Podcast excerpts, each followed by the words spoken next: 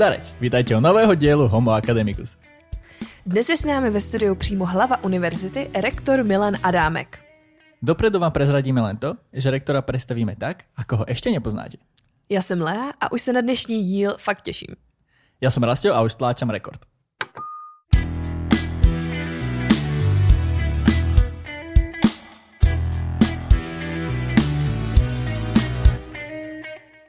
Pane Adamku, ja vás vítam u nás v podcastu. Dobrý den. Už to je teda rok od vašej inaugurácie. Na univerzite ste sa stal pomerne známou osobou. Cítíte sa ako celebrita? To v žádném případě ne a musím říct, že pozice být známá osoba je velmi nepříjemná často. Čo za tento rok sa vám všetko podarilo? Ako by ste hodnotili svoj teda prvý rok vo funkcii rektora? Eh, Musím říct, že pozice rektora je zcela odlišná od pozice děkana. Osm roku jsem pracoval na fakultě aplikované informatiky jako děkan a když to zhodnotím, tak děkan pracuje spíš dovnitř té fakulty a velmi dobře zná to prostředí fakultní, kdežto rektor už pracuje jednak s prostředím nebo v prostředí, kde řadu samozřejmě zaměstnanců nemůže znát, protože univerzita má víc jak tisíc zaměstnanců a hodně musí pracovat ven eh, do okolí, to znamená spolupracuje s krajským úřadem, s městem a podobně, ale s dalšími firmami. Takže to je zásadní rozdíl eh, od té činnosti děkana a rektora. Eh, Asi těžko hodnotit po tom roce, co se povedlo. Myslím si, že se povedla celkem příjemně stabilizovat situace na fakultě humanitních studií, kde když jsem nastupoval do funkce, byly relativně velké problémy, co se týče akreditačních eh, procesů. Takže tam musím říct, že v součinnosti s panem děkanem eh, Markem a zejména paní docentkou Janikovou se vyřešily problémy týkající se akreditací v oblasti pedagogiky. Jinak si myslím, že se podařilo rozběhnout i investiční akce. To je konkrétně novostavba objektu U1, což je objekt, kde se právě nacházíme, nebo v těsné blízkosti. Proběhla demolice objektu, byla zahájena v dubnu letošního roku, skončila někdy v červenci. Aktuálně včera bylo vydáno stavební povolení, No a samozřejmě řešíme ještě dofinancování celé stavby, protože aktuálně předpokládaná cena je 640 milionů korun, včetně DPH. Mm-hmm. Jinak za dobu mého působení, jestli jste zavnímali, že v podstatě byli tři kvestoři. Eh, Bývalý pan doktor Černý, který působil na univerzitě jako kvestor od 1. 1. 2001, kdy univerzita byla založena, tak působil v pozici kvestora do konce května letošního roku. Poté byla pověřena kvestorkou paní ředitelka CVT, paní magistra Hrabáková. Bylo vypsáno výběrové řízení, které bylo vypsáno někdy v červenci letošního roku. Do, eh, na pozici kvestora se přihlásilo celkem šest lidí uh nebo šest uchazečů. Proběhly tři kola výběrových řízení a závěrem teda bylo, že byla vybrána paní tajemnice fakulty technologické paní inženýrka Vodinská, která nastoupila na pozici od 1. října. Takže z pozice řízení té fakulty pro mě to bylo relativně složité, protože za ten kvestor je velmi klíčovou osobou, co se týče eh, chodu univerzity a eh, financí, takže samozřejmě řadu činností jsem musel v té době zastávat také já. Ako prebiehal tento nábor v podstate nového kvestora? To je velmi složitá situace, protože tak, jak říkají jiní rektoři kvestoru jako šafránu, protože ta pozice je zcela odlišná od klasického ekonoma ve firmě, a že ta vysokoškolská ekonomika má svá specifika a samozřejmě ten kvestor, když přijde zvenčí z firmy, tak se dlouhá léta bude v tom orientovat. Myslím si, že v tomto směru tajemník fakulty má řadu výhod, protože už tu problematiku zná. Rezonuje téma střelby na Univerzitě Karlově, je to teďka něco, co se řeší? Je to samozřejmě velké téma, které zasáhlo, myslím si, že celou Českou republiku velmi hluboce, protože když se na to díváte v televizi, že se to někde stalo v Americe, tak eh, samozřejmě říkáte, že je to hrůza, ale když se na to díváte v, vyloženě v přímém přenosu nebo zpětně, v, tak to zasáhlo samozřejmě nejen univerzitu jako akademickou obec, ale celou Českou republiku. Já jsem zrovna v té době byl ve čtvrtek ráno v Praze, jsem odjížděl z toho místa někde v 9 hodin. Eh, přijel jsem domů, někdy ve 12 hodin jsem zůstal doma, abych eh, mohl pracovat na nějakém zprávě na ministerstvo školství.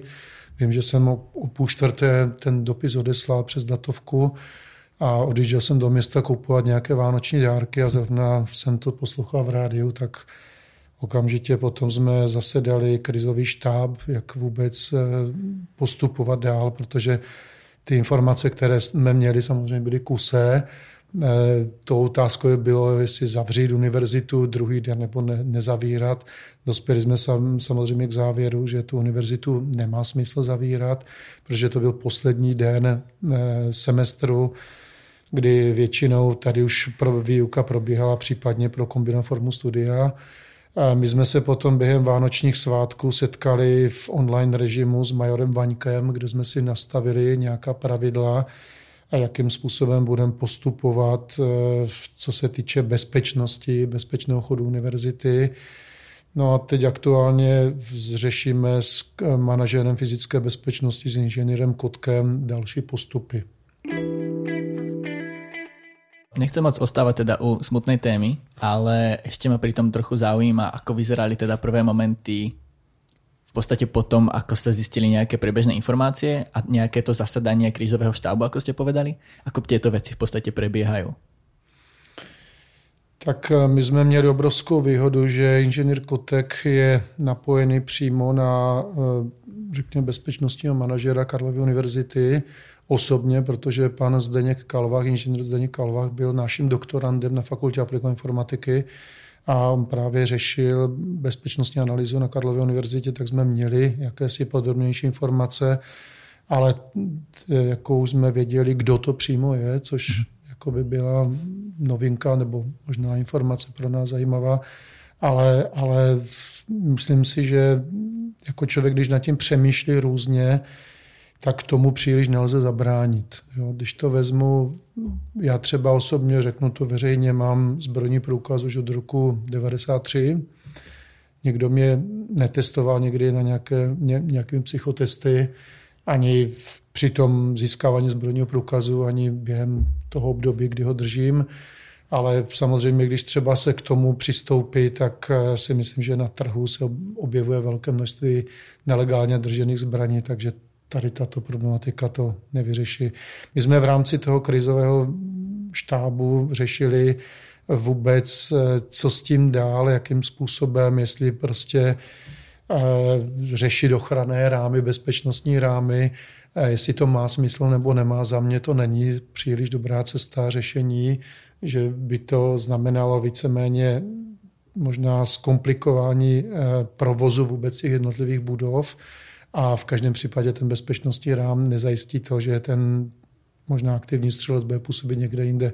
Jen když si vezmete třeba první den zimního semestru, když nastoupí obrovské množství prvních ročníků, studentů do prvních ročníků, tak kdyby tím bezpečnostním rámem měli procházet, tak eh, samozřejmě se budou někde zhrocovat před, před vstupem do budovy a to je ideální eh, měkký cíl pro toho pachatel. My jsme měli třeba 3. Mm, ledna zasedání České konference rektorů přímo s ministrem školství. Jeden z těch návrhů je také dávat někde do foaje budov takové ty schránky, které jsou na, na nádraží, kde by si studenti odkládali batožinu a tím pádem by nenosili tu batožinu do vnitř do budovy to je samozřejmě na diskuzi, protože také nezabránit, jestli tam třeba někdo do, té, do toho boxu nevloží něco nebezpečného, časovaného a tak dále. Za mě, co přichází v úvahu velmi dobře, tak je samozřejmě otázka nějakých pravidelných bezpečnostních školení. To je jedna hmm. věc, kterou diskutujeme. Druhá věc je vybudovat podle mě pružný varovný systém, protože myslím si, že na žádné škole není nějaký pružný varovný systém, že by rektor nebo kvestor nebo bezpečnostní manažer mohl varovat okamžitě, že je tady nějaký aktivní střelec nebo velký problém, takže to je velké téma, které potřeba otevřít.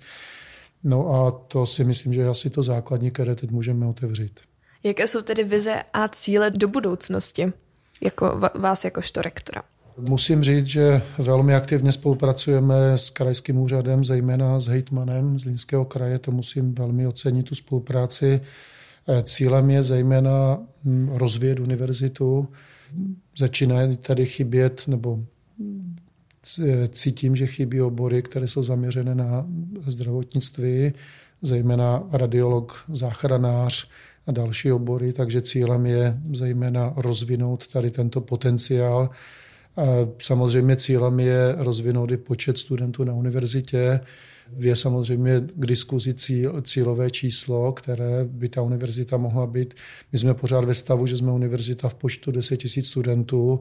Pokud bychom dosáhli někdy v relativně kratším horizontu počet studentů 15 000, tak samozřejmě je s tím spojený rozvoj oboru. Myslím si, že na univerzitě chybí obory víc zaměřené na strojírenství. Hmm. Zcela nám tady chybí obory zaměřené na elektro. A možná jste zavnímali, že velmi aktuální téma, které teď řeší Zlínský kraj, je investice do ONSEMI v Rožnově pod Hrdoštěm. Je to investice v řádech eh, milionů dolarů, takže tam si myslím, že je velký potenciál, zejména pro spolupráci s touto firmou a to spolupráce fakulty technologické a fakulty aplikované informatiky, protože eh, fakulta technologická se zaměřuje na materiálové inženýrství, ústav fyziky, fakulta aplikované informatiky, tak na oblast eh, info, eh, softwarových záležitostí, což k tomu také patří. Keď trochu prejdeme teda do osobnej roviny. Skúste nám opísať teda vašu osobu, teraz nie ako rektora, ale ako Milana Adámka, ako človeka v osobnom živote aké máte koníčky, jak sa venujete osobnému času. máte vůbec osobní čas?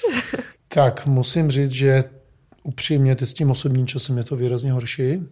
Koničku mám strašně moc a musím je trošku utlumovat někdy.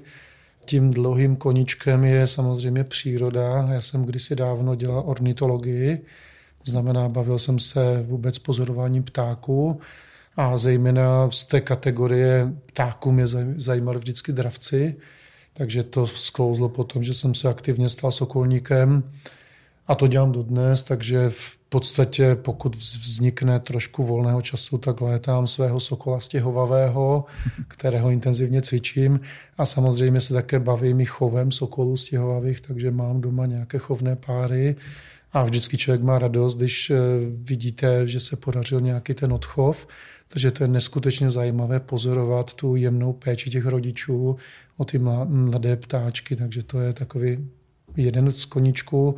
Druhým koníčkem je myslivecká kinologie. Mm-hmm. Já jsem dlouhá léta dělal rozhodčího loveckých psů, takže jsem chodil po zkouškách, ale to už mi čas nedovoluje. Takže teď mám svého mazlíčka, to je pointer, to je taková rasa anglická, podobná trošku anglickému jurskému setru, akorát, že to má velmi krátkou srst mm. typu dalmatin, ale je to neobyčejně společenský, ale lovecký pes. No a samozřejmě tím třetím koníčkem je myslivost, takže tam dělám dlouhá léta předsedou mysliveckého spolku, asi už od roku nějakého 99, 2000, 1999, takže mm. už dlouhá léta. Když zůstaneme u toho sokolnictví, nevím, jak to funguje. Chovají se sokoly taky ve voliéře, jak třeba andulky? Ano, chovají si ve voliérách. Funguje to tak, že většinou toho ptáka, který je k chovu určený, tak minimálně 2-3 roky létám. Mm-hmm. To znamená, ho cvičím a on mezi tím pohlavně dospěje a pak se ti sokoly dávají do páry. Takže tam už zůstávají většinu života a pak už se s nimi nelétá a tam už eh, jakoby pak se rozmnožují. Takže tak jako andulky. Mm-hmm. Jak probíhá takový výcvik nebo trénink sokola? tak ten trénink Sokola je velmi zajímavý, to bych doporučil, kdybyste se někdy přijela podívat, protože ta zásadní věc je, musíte mít plnou nádrž v autě, protože vy ho pustíte a to je jako nejrychlejší pták na světě, který při střemlavém letu dosahuje víc jak 300 km za hodinu. A jeho akční rádius pro něho není problém 20 km, takže teď, teď mám takovou ne zcela příjemnou příhodu, já jsem se rozhodl, že půjdu cvičit i na štědrý den tak Sokol uletěl. Samozřejmě jsem přijel až někdy v 6 hodin večer na štědrý den bez Sokola a druhý den ráno jsem ho někde našel asi v 11 hodin někde za Hulínem, takže to byl takový stav štědro, štědrodenní a štědrovečerní. Ten cíl je, aby ten pták se dostal nad vás, nad vás do pozice někde do výšky 200 až 400 metrů, to znamená, to je pozice, že ho v podstatě vůbec nevidíte. Mm-hmm. On má na sobě GPS nebo vysílač, který dává pulzy a podle toho vy zjistíte, jestli nad váma nebo není. No a v podstatě pak to funguje klasicky, že vy hledáte ze psem kořist, zvěř a ten pes ho vystaví, toho bažanta, on v podstatě loví sokoleno ptáky a v podstatě, když toho bažanta vyženete, tak ten sokol na ně útočí. A tam ta pravděpodobnost, že ho chytí, je velmi nízká. To je prostě přirozený lov, který se odehrává v přírodě, takže to je celý základní výcvik. Samozřejmě k tomu, abyste ho dostávali nad sebe do té pozice, se používá řada technologií nebo technik, která přišla z Ameriky. Eh, původně se používal drak, znamená drak, který má v rozpětí asi 2,5 metru, ta výcviková šňůra je někde 500 metrů dlouhá, takže vy toho draka pustíte do nějakých 400 metrů do výšky, tam je uvázané maso. Ten pták postupnými kroky zjistí, že do té výšky má stoupat, to trvá třeba 5-6 minut. No a pak je v té správné pozici. Dneska se k tomu použijí drony, takže já velmi aktivně létám s dronem. Takže už jsem jich samozřejmě několik za tu dobu rozbil, ale na bazaru se dají koupit jako už za celkem rozumné peníze, protože si to samozřejmě někdo koupí jako vánoční dárek, pak to skončí někde na skříni a pak to koupíte za 6-8 tisíc korun. Takže tam jsem velmi aktivní tady v této činnosti. Jak si toho vlastního sokola zaprvé teda označíte a jak eh, ho vystopujete, když vám takhle uletí nebo prostě pláchne na tak dlouhou dobu? Tak on je označený jednak nesnímatelným kroužkem, to si neoznačím já, ale to označuje životní prostředí z Krajského úřadu. To znamená, má na sobě číslo na tom kroužku, protože on patří do CITESově zařazených eh, ptáků, to znamená do těch velmi silně chráněných ptáků. A řeknu otevřeně, že všichni tady ty cvičení sokoly jsou z odchované populace, že není možné získat sokola z divoké přírody, protože to jsou neobyčejně eh, chráněná hnízda, ty jsou přísně evidované. Tady, pokud mám správnou informaci, jak v České republice je zhruba 20 hnízdících párů pouze. Eh, jsou to většinou páry, které pochází už z umělé odchovu, z umělých odchovů a jsou vypuštěny do přírody. Takovým typickým příkladem bylo i staroměstské náměstí, jeden z těch kostelů, kde ten sokol taky zahnízdil, anebo jsou to většinou vysoké komíny, ty 100 metrové komíny, kde jsou eh, budky a tam ten sokol si najde jako hnízdiště. Já ho najdu tak, že on má na sobě vysílač, eh, který funguje na nějakých 216 MHz z frekvenci. To dává takové jenom pulzy a vy směrovou anténou zjišťujete zhruba pozici, kde ten hmm. sokol je. Takže než tam samozřejmě přijedete, tak on mezi tím třikrát přeletí, takže nezbývá si, než eh, zůstat, počkat do tmy, do noci. To znamená, že v noci nelétá, takže vy ho najdete a pak musíte brzo ráno vstávat, protože on už za pak odletí, což se mi stalo teďka na toho 25. 25. Eh, eh, prosince, kdy jsem předpokládal, že v půl sedmi ještě neodletí, ale už o šesti byl pryč. takže dneska samozřejmě ti američané, firma Marshall, Radio Marshall, eh, vyrobila gps to znamená přes satelitní navigaci vy přesně víte pozici, kde sedí už. Ale tu zatím nemám. ono je to celkom zaujímavý nadhľad, lebo niekedy tak to povie sokolníctvo, tak ja prvé si predstavím také tie predstavenia na hradoch, čo bývajú. Ale to predpokladám, že teda nerobíte. Ne, ne, ne, to je zase druhá část. To jsou zase lidé, kteří se tím profesionálně zabývají takové dvě známé firmy, které jsou třeba tady na Moravě v Soulednici a to je Zeiferus a Zeiferus. Oni se tedy nějakým způsobem rozdělili. A jak to tak vždycky bývá. společníci. ano, společníci se nakonec nějak třeba nedohodnou a rozdělí se. Takže to jsou vyloženě ukázky dravců, a vždycky je to založeno na tom, že se tam zaplatí nějaké vstupné a, a prostě oni z toho nějakým způsobem tu činnost provozují. Jako je to asi zajímavé zas v tom, že, jak říkáte, třeba na hradě, když přijedete na řadu hradů, tak tady ty hmm. činnosti jsou, tak ti dravci tam někde létají nad těma lidma, je to také možná trošku emotivní, když nad váma letí půlmetrové výšce orel skalní, který má roz, rozpětí 2,5 metru, tak to může být pro toho člověka velmi takové motivní. Mm-hmm. My jsme si našli na Wikipedii krásný citát. Sokolnictví by mělo být povýšeno na umění. Souhlasíte s tím? To tak je, to tak stoprocentně je. Ono, ono jsou dva typy těch lovů. To jsou, když řeknu otevřeně, dravci nízkého letu, tam patří krahujci a jestřáby, to je takový ten přepadový let, že v podstatě on loví z pěstí a to je vyloženě, nechci říct, to není umění, ale s tím sokolem to je umění, protože tam jde o to, když toho sokola dostanete do nějaké výšky i 400 metrů, což není teda jednoduché, pak už je to teda umění. Pak mm. už je to umění, protože vemte si, že vy ho potom máte z té výšky přivábit na vábitko, tak to už není jednoduché. Mm. A zvlášť i získat si tu jeho důvěru, že ano, jo, a to ano. přátelství. Tam to, tam to pouto je velmi, velmi eh, citlivé, velmi tenké. Řeknu otevřeně třeba, proč se mi to stalo teď, že ten Sokol uletěl, tak já jsem někdy 19. ledna odlétal do Větnamu na zpřátelnou univerzitu. Když jsem se po týdnu vrátil, tak jsem v podstatě onemocněl a já jsem víceméně čtyři týdny znelítal s tím Sokolem. Pak jsem ho pustil, tak to dopadlo. Takže to pouto mm-hmm. velmi stenklo, mm-hmm. se stenšilo a to byl důsledek. Mm-hmm. Na závěr této epizody bychom se vás ještě chtěli zeptat, jestli máte nějaký vzkaz pro zaměstnance a studenty. Pro zaměstnance a studenty mám stoprocentně vzkaz do nového roku. Eh, přeji vám všem hodně zdraví, plno optimismu a pracovního elánu a samozřejmě zůstaňte v, jakoby v univerzitě věrní, že já si myslím, že budovat univerzitu je krásné poslání. Samozřejmě vždycky se to setkává s problémy finančními, protože člověk vnímá, velmi, velmi to vnímám, že někteří zaměstnanci eh, vnímají, že to finanční hodnocení neodpovídá třeba finančnímu hodnocení Eh, které by měly v soukromém sektoru, zejména třeba v IT nebo v oblastech podobných, ale to je velmi téma, které není vyřešitelné během třeba pěti let. To samozřejmě je odvislé od financování vysokého školství.